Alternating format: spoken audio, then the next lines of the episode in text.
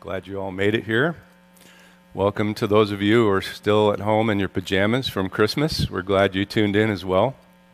This morning we're going to take a look back at twenty twenty, and then we're going to learn something this morning that I hope we keep in mind as we travel into twenty twenty-one, which we don't know what's going to happen. But wow, what a year. Polarizing politics, permeating pandemic, an explosion of protests, mixed messaging media. How are you guys all faring under the pressure of this stormy assault on our houses of trust? Well, here's one indicator of how the mental health of Americans are doing right now. According to a Gallup poll from November, Americans' latest assessment of their mental health is worse than it has been at any point in the last twenty, or sorry, two decades. More than ten months into this coronavirus pandemic in the U S, Americans report their mental health is much worse than a year ago.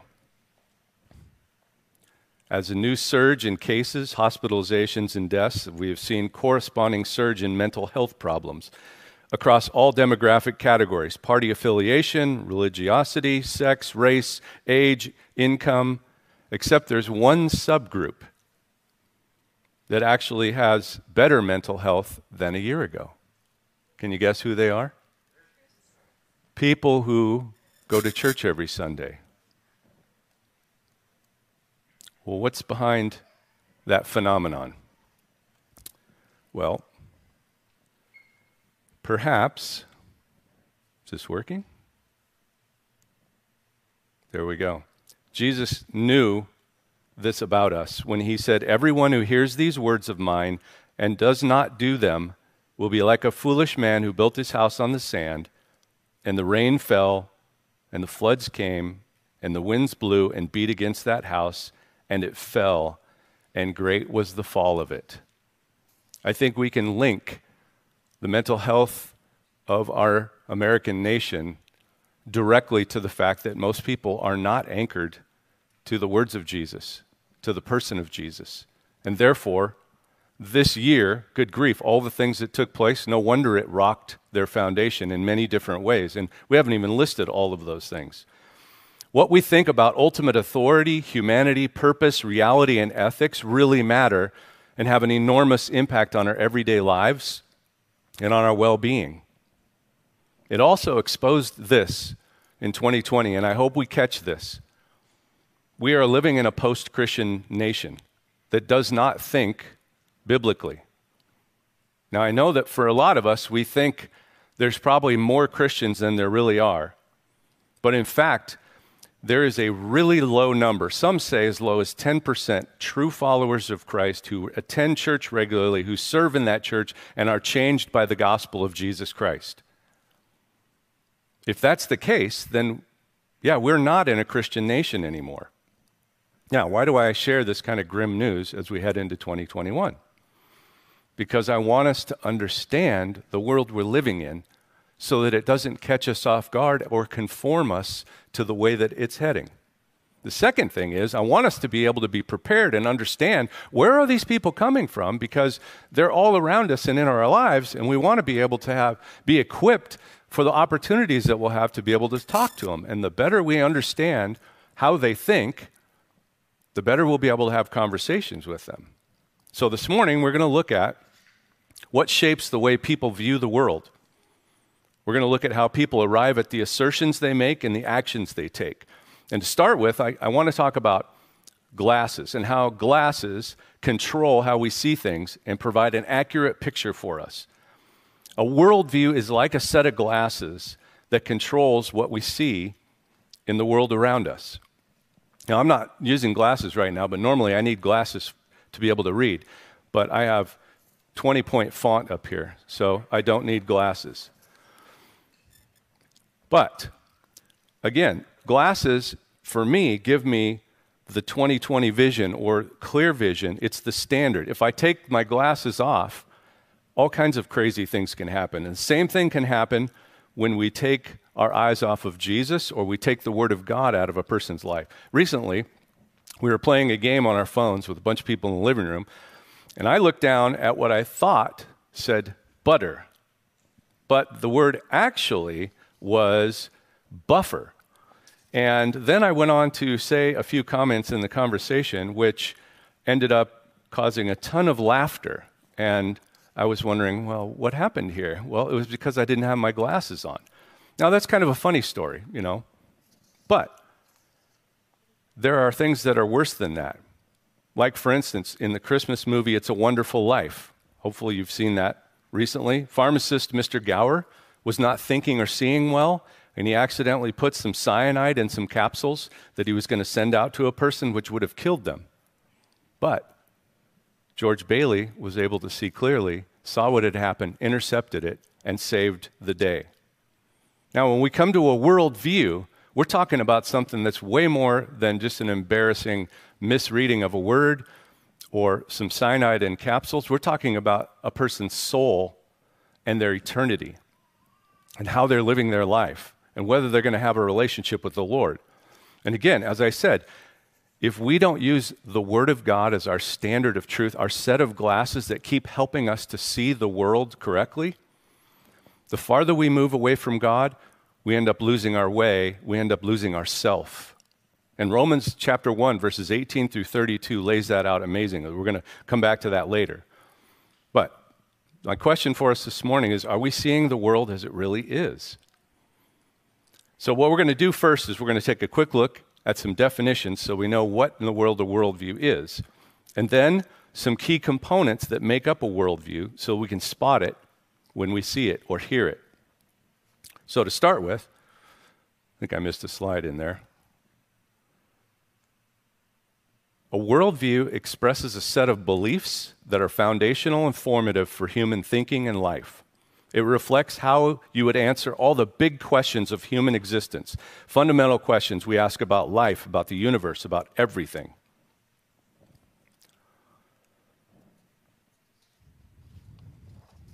It also is a biblical worldview, is a set of beliefs or assumptions or values based on the Bible that determines how a person lives. A worldview is the set of culturally communicated values and presuppositions by which we understand and interpret all existence and events, and by which we respond to and act within our total environment. That was from Jack. And then lastly, I don't know why this is double-clicking. C S Lewis said it this way: I believe Christianity as I believe that the sun has risen, not only because I see it, but because by it I see everything else. A biblical worldview gives us those lenses to be able to see everything accurately as it is from God's point of view, not from our point of view or the world's point of view or a skewed point of view. Now, there's a ripple effect when we think about a worldview, how I see things. And it kind of goes like this. The worldview, your set of beliefs, leads to you developing some values, the things that are going to guide your behavior or your choices, which eventually lead to a lifestyle that you live and develops culture. And everyone has a worldview. Whether they know what a worldview is or not, they all have a way of viewing life, and they have a way of answering all these huge questions about meaning, about existence, about origins, about destiny. So everyone has a point of view, but are we actually all looking at the same truth? Here's what I said earlier about Romans. This is what Romans said: for although they knew God, they did not honor him as God or give thanks to him, but they became futile in their thinking, and their foolish hearts were darkened. Claiming to be wise, they became fools. They exchanged the glory of the immortal God for images resembling mortal man and birds and animals and creeping things. As I said, if you unhinge yourself from God, you are going to go just about anywhere and everywhere and believe anything about reality, about what is. And that's a scary place. So what are these major components that make up a worldview? I'm going to go through several ways you could view this. There are questions. Who are we? What is the nature, task, and purpose of human beings? Where are we? What is the nature of the world and the universe we live in? What is wrong? Whoops, sorry. What is wrong? What problem do we have, and how did it get here? How does it keep us from actually living as God designed us to, what's the answer? How is it possible to come up or, or overcome that hindrance? Another way to look at it is, is kind of a biblical framework of creation. Who are we? Why are we here? Where did we come from? The fall. What's wrong with us and our world? How does the gospel solve our problem? And where are we headed? Another one is the story of God. You've probably heard this term recently in the news where people are saying, oh, that's the narrative that they're spinning for you. What that means is that the news, any media outlets you, you go to, just about any piece of information you take in is telling some sort of a story about reality, about who we are, about where we're headed, about all the things that matter. They're, they're, they're saying something from a worldview to you. And often we don't think of it that way. We just think, oh, I'm just, I'm just here. I'm watching T V. I'm watching the news. I'm just, they're telling me about what is from their worldview. It's not always necessarily just pure truth. And so this helps us understand that. But of all of these different forms of uh, or elements of a worldview, I think this one is probably the easiest for us to remember. It falls in line with the rest, but it's, it's a little simple because less words. Ultimate authority. Who do we answer to? Humanity. Who am I? How did I get here? Reality. Purpose. And ethics. So we're going to work from that grid point the rest of this morning. And I hope that you can remember that. I put it in your notes so you can have it for the rest of the year. So you can start analyzing all the things that you hear in the world. So why is it important for us this morning to take time to look at worldview and to understand this? Because the Bible tells us, see to it that no one takes you captive by philosophy and empty deceit, according to human tradition, according to the elemental spirits of the world, and not according to Christ. Remember what I said earlier when I read that passage from Jesus? If you unhinge yourself from his words, what happens? You go according to the world and not according to Christ. And you end up being taken captive. That's a danger. So who or what is forming how we view the world? And I want to say to us that the culture is something that affects us without us even knowing it. You catch it. It's, it's kind of like growing up in a family that has traditions. They don't tell you, oh, this is the way to do Christmas. But on Christmas, some of you get up really early, you have breakfast, then you open presents. Some of you sleep in, and then you open presents. And you grow up as a little kid thinking, this is how Christmas is done. Until you meet someone else and they go, what? That's weird. Then you realize, oh, I just, I caught that. Nobody told me this was the right or wrong way to do that. Well, something similar happens to us just living in America. And we could list example after example after example of how we've been affected. But I want to just focus in on one of them. Actually, two. They kind of go hand in hand. It's consumerism and individualism, which are both against biblical Christianity. It's about me and my choice. Our culture overemphasizes individuality.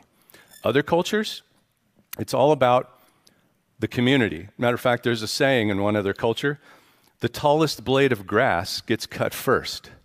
That's completely opposite of what it's like in America. You want to be the tallest blade of grass. You want to stand out. You want to be the best. You want to.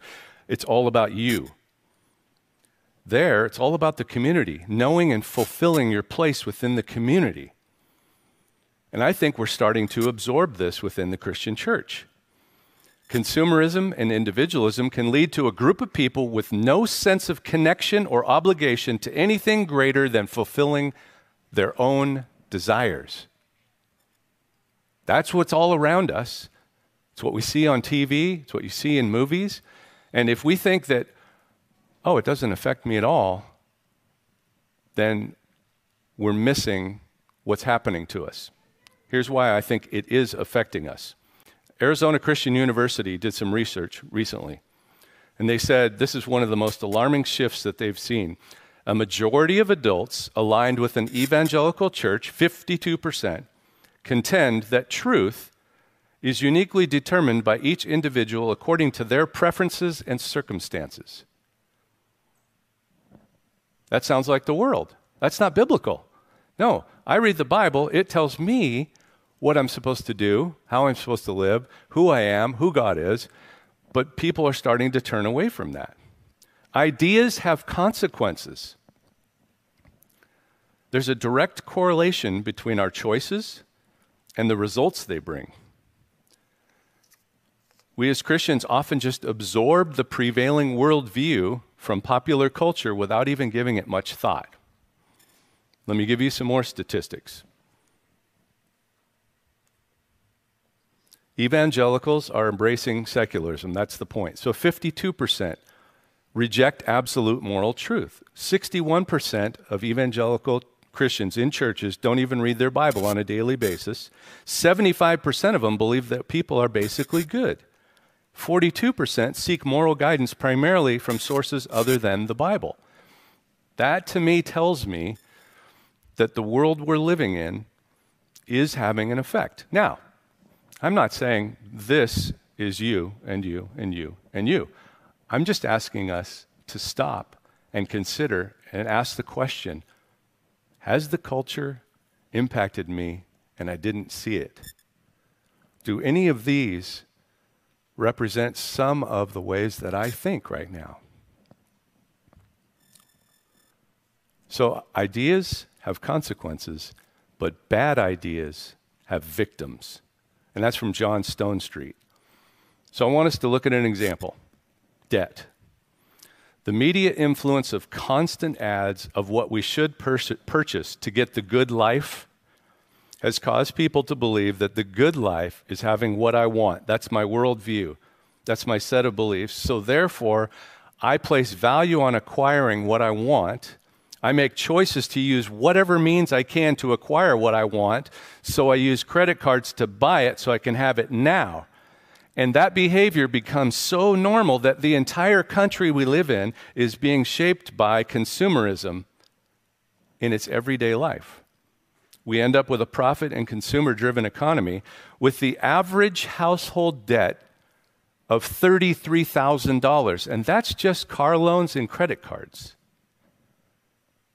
So, bad ideas have victims. A worldview affects law, government, business, education, science, psychology, medicine, history, religion, relationships, everything about existence in this life and the one after. So again, why pay attention to this? So that we can avoid being taken captive by this. So that we can analyze culture, so that we can see what has creeped into my thinking and my worldview. And we can do that by looking at our choices. We can do that by looking at the things that motivate us. We can look at the things that we value in life, the priorities we have set, how we live our everyday life. Look at your money. Look at your time. Look at the media that you, you take in, the kinds of movies you watch. Those are all ways that we can pay attention to this. The other reason we're, we want to pay attention to this is so that we can engage those around us. Like I said, how in the world can we know what a person believes or how they arrived at a conclusion? If we know what their worldview is, we'll be able to go, well, yeah, okay, it makes sense that you got here because you believed this, this, this, this, this, and it led to that and that. Of course you made that choice. But now I have a place to start from to talk with them and go backwards to all of those things and hopefully be able to share with them something different. We can be sort of like George Bailey and go, oh, wait, you're not seeing this right. This could cost somebody their lives. This could cost you your life. Let, let's talk about this. Here's another example of this. How does a person arrive at being able to say, I am a woman trapped in a man's body? Or, like the actress Ellen Page, uh, she was in Juno and a few other movies, she's declared she is now becoming Elliot Page, which, by the way, most of our society just accepts. In fact, they actually celebrate it and approve of it and approve of those who do it. And you can see this in commercials and media and all kinds of things. This is what Carl Truman said in his book, uh, The Rise of the, Mo- the, Tr- The Rise and Triumph of the Modern Self. He says, This is only plausible in a world in which the predominant way of thinking comes from a person's feelings with the purpose that I choose to create for myself. Human nature becomes something individuals or societies invent for themselves. So how I live comes from in here, not from anything outside of me. Again, unhinge yourself from God, and this is where you end up. Well, let's just take for a second a look at what might have shaped this person to get them to that place. Using our, our worldview grid, okay? Ultimate authority, humanity, reality, purpose, ethics, okay? Ultimate authority is me. I decide reality. I decide what life is going to be because I'm the ultimate authority. Humanity is not biological, it's not fixed or created, but it's rather something I discover and I make a decision about. Elliot Page actually declared, he has finally become his authentic self. Purpose, I got to find my authentic self, and I do that by looking inside. Not by looking at God's word to find out, how have I been created? What is this world that I live in? What is my purpose? This is what Hillary Clinton said about Elliot Page. It's wonderful to witness people becoming who they are. And I think, man, that is so destructive because, again, when you unhinge yourself from reality and from who God made you, it can only lead to disintegration and distortion and pain and heartache. And we're seeing that all over the place. Reality. This is another thing. Truman says it's, it's shifting and something we can manipulate according to our own wills and desires. I make my own reality. And then ethics. What's right and wrong? Well, whatever I decide is right and wrong. That's what I can do because I am the arbiter of all those things. Now, with a worldview kind of similar to that, is it any wonder that Washington State would promote and pass a progressive sex education curriculum? Or why Planned Parenthood does what it does, if you have that kind of a worldview? And again, I said, ideas have consequences, but bad ideas have victims. What about all the kids that are going to be completely confused by all this stuff that they're going to start telling them? Unhinged from truth, unhinged from what God has said about us. Here's another example. And I actually had a conversation with someone about this. Euthanasia. If people are a greater drain on society than their ability to contribute, then we need to get rid of them. Well, who decides? At what point does someone become not a, enough of a contributor? When does this, who decides when the scales tip? And it's like, okay, time for you to go. You're not contributing enough. It affects the beginning, the middle, and the end life decisions and everything in between about people. And the evolutionary process that has been taught, the theory, for so long has had an impact on this. So ultimate authority is societal, the collective good, but it's always only determined by a select few. They get to decide what ultimate authority or where we're headed. There's no value giver, no creator.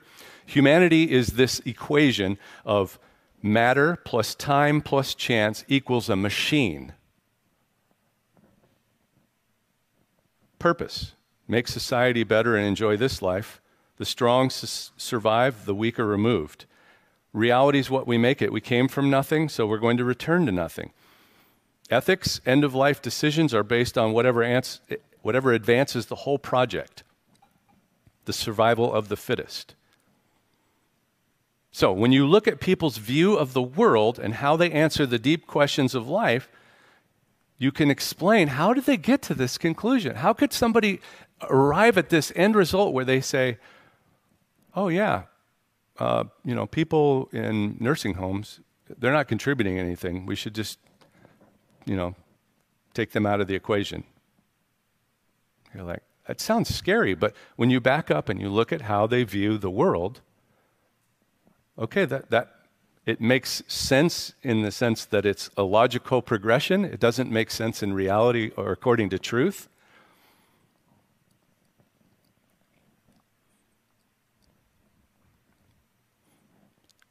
So, here's one conclusion. or one way to understand our world.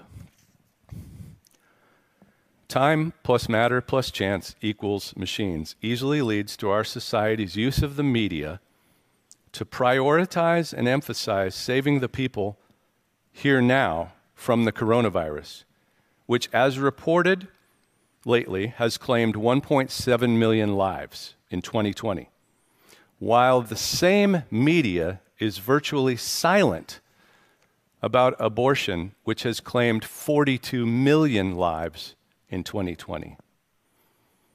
Why are we hearing so much about the one point seven and nothing about the forty-two million? Well, when you look at their worldview, you can understand how they got there. Doesn't make it right, but at least you know this is the world we're living in. Okay, so how do we engage people? How do we talk to people? Well, first, let's back up. How do we transform our worldview so that we don't become conformed to the world around us? I'm going to back up before I show you that. We must understand that our interaction with culture through relationships, media of all forms, entertainment, time spent in each of those categories does have an influence on us. We can't just ignore it and say, well, I live in America, but it doesn't affect me at all. We can't say that. We actually actually have to look at our lives and be careful. What, what am I taking in? And realize that every piece of information you take in, even when you're selective, it's all coming from people who have a worldview. Is their worldview biblical? Do you even know what their worldview is?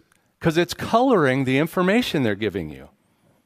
So we have to, we have to be careful of that.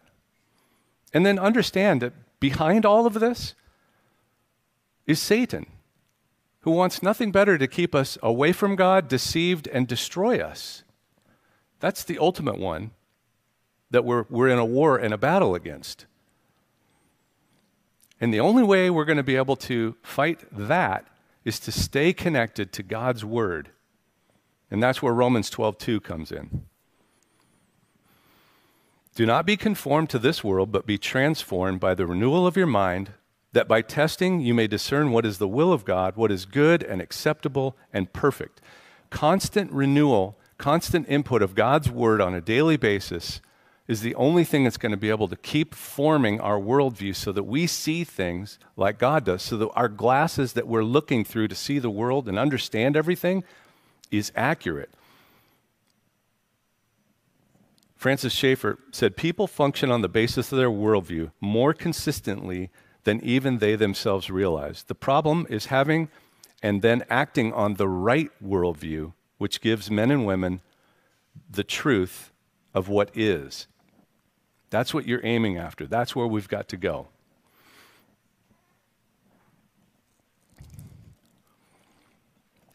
And this doesn't happen overnight. It takes humility to sit before God and say, Lord, I don't see everything the way that you do. I need help.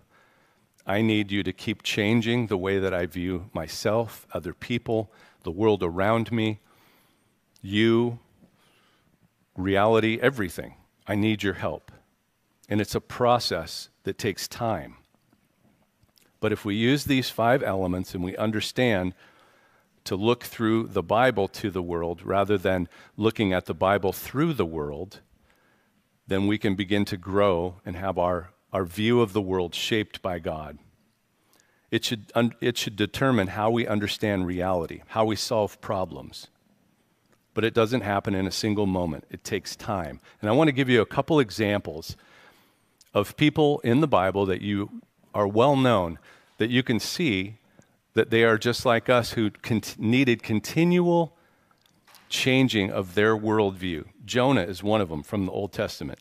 He was a prophet of God. He knew God really well, and he knew God's ways. God told him, go to the Assyrians and preach to them that they need to repent. So what does he do? He sees himself as ultimate authority, and he runs the other direction. God eventually changes his mind, brings him back, adjusts his attitude and his worldview. He actually finally goes and shares the message, but then he's pouting about it and he's angry about it. And so God has this conversation with him because he wasn't viewing the Assyrians the way God views the Assyrians. Because God tells him, should I not have compassion on one hundred twenty thousand little ones and their cattle? He even throws animals in. Obviously, Jonah didn't give a rip about the Assyrians because they were kind of enemies of the Israelites. And if you're not an Israelite, we don't really care about you. I don't care if you get smoked by God, so I don't want to go tell you how to repent, because then God will probably save you. And he knew that, that God was a compassionate and gracious and loving God. So Jonah needed his worldview adjusted and his attitude. What about the New Testament? Peter. Very well-known story in Acts chapter ten. Peter had grown up in the Jewish culture where you do not eat with Gentiles. And so he was going to have no part of going into a Gentile's home. He's sitting on the roof, he's praying, and then you know the story where God lowers the sheet like three times and tells him to kill and eat all these things that were unclean. He's like, what? No, I can't do that, Lord. He had this view of Gentiles that wasn't correct. And God had to change his attitude about other humans so that he would actually go into their house, share a meal with them, preach the gospel to them. He needed an attitude adjustment and a worldview adjustment. The same thing goes for us. That's why it's so important that we spend time in God's Word all the time, because our, our worldview is being formed by things around us, and it's we're fallen. It's still not the way it should be, and it never will be in this life. So it's going to be this continuous progression of spending time with the Lord and having him change the view that we have. But I want to I want to double back to the verse that I read earlier and read for you the beginning of it that says, this is Jesus in Matthew seven, twenty-four and twenty-five. Everyone then who hears these words of mine and does them will be a wise man who built his house on the rock. And the rain fell and the floods came and the winds blew and beat on that house, but it did not fall because it had been founded on the rock. So as we head into twenty twenty-one, I have no idea what's coming. Based on twenty twenty, based on the election, it's anybody's guess what we're going to run into. But if we can keep these things in mind that we've looked at this morning, we will be better equipped to not be caught up by what is going on in the world, but rather be in, empowered and equipped to engage the people in the world to help them see the accurate view of reality.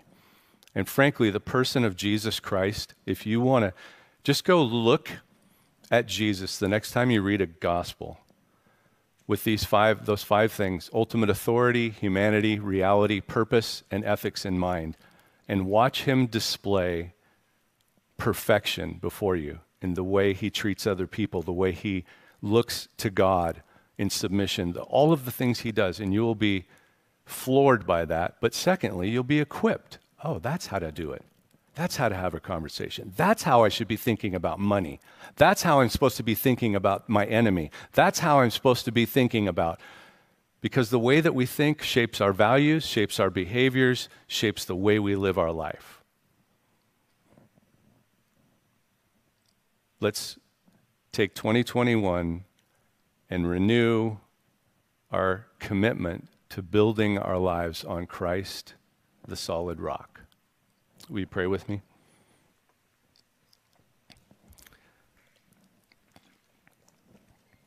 Father, I know I just blazed through a ton of information, and I just pray that your Spirit would help us to,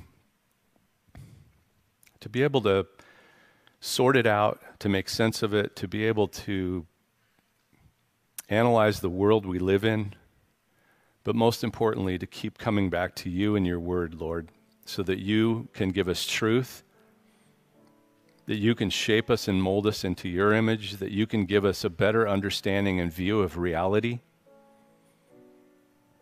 so that we won't be caught up or conformed in the things of this world. So we pray this week, Lord, that you would help us with that, because we desperately need your help. Thank you for loving us, and we pray that in Jesus' name. Amen.